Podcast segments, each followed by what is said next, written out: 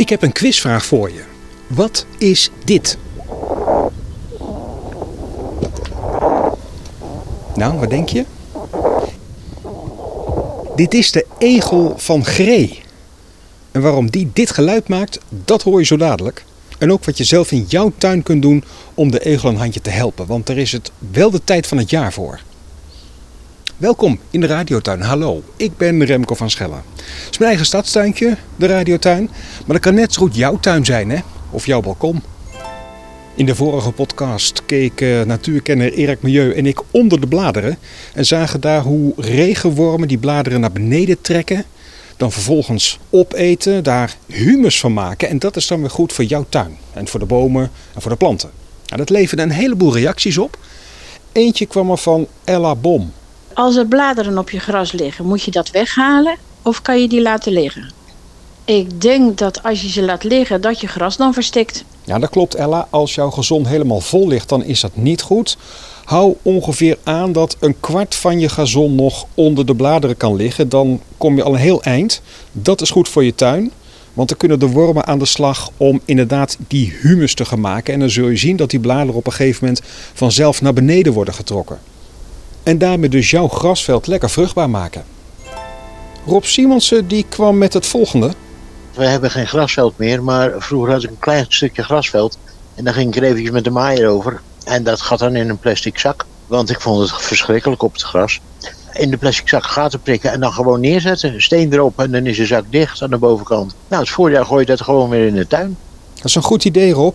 Want als je dat doet met die bladeren in de zak, dan heb je aan het einde van de winter, begin van de lente, inderdaad een hele zak vruchtbare humus die je kunt gebruiken. Wel, wat Rob ook al zegt, even erop letten dat je wat gaten in de zak doet, zodat er wat lucht bij kan, wat vocht misschien ook bij kan, maar dat ook de beestjes die in de zak zitten eruit kunnen. Of andersom. Rob, wat doe jij eigenlijk met de inhoud van die zak? De grond wordt zo los als wat, want je moet even aanharken. Ertussen harken en klaar. Ik spitte het nooit om. En dan, dan groeit alles als kool. Goeie tip, dankjewel. Het is tijd voor de egel.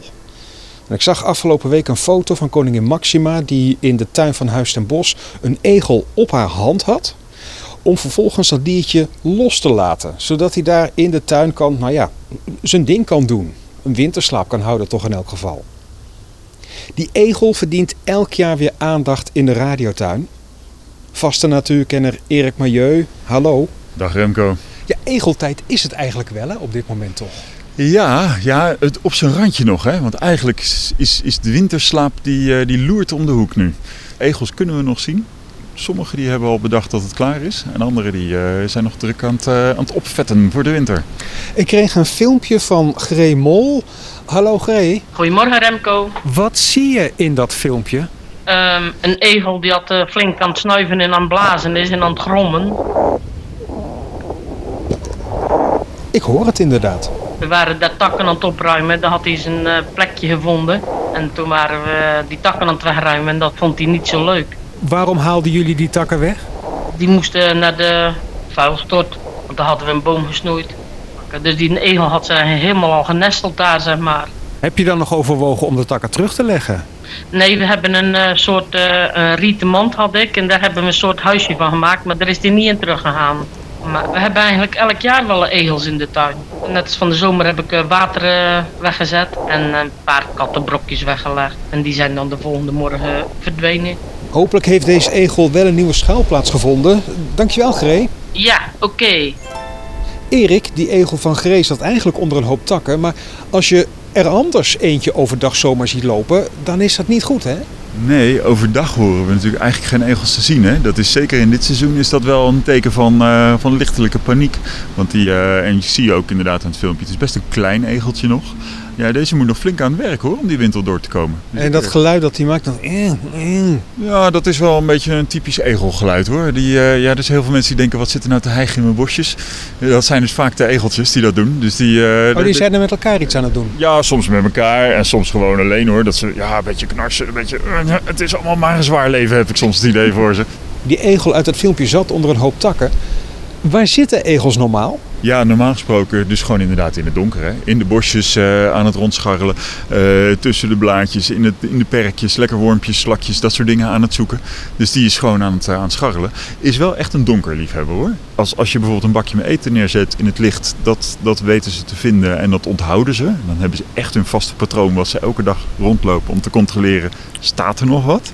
Maar verder is eigenlijk hun, hun leefgebied zijn de, de donkere stukjes. Dus als je een stukje de schutting hebt dat niet verlicht is, daar lopen ze keurig langs.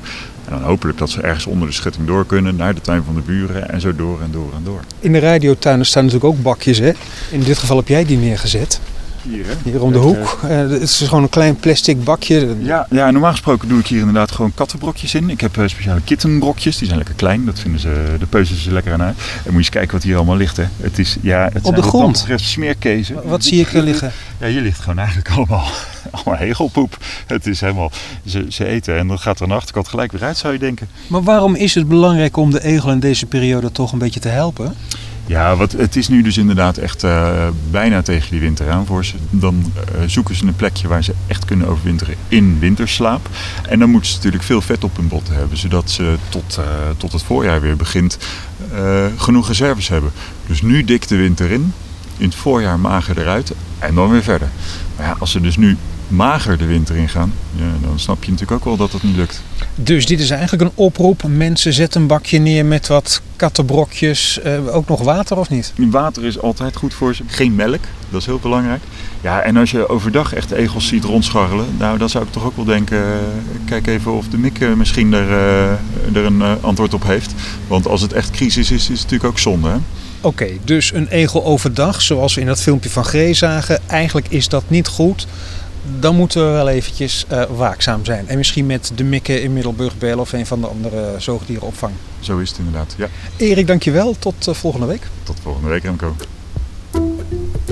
Nou, goede tips weer. Bladeren in een zak met gaten erin. En brokjes voor de egel in een bakje. Dan help jij de natuur een handje in jouw tuin. Of op je balkon, dat kan natuurlijk ook hè. Geniet van de natuur dichtbij. Als je deze podcast deelt, dankjewel. Heb je reacties? Ga dan naar radiotuin.nl. Daar vind je ook dat filmpje van G. En tot volgende week. Dan gaan we snoeien als een geit. Hè? Ja, echt waar. Jij en ik. We gaan snoeien als een geit. Tot dan.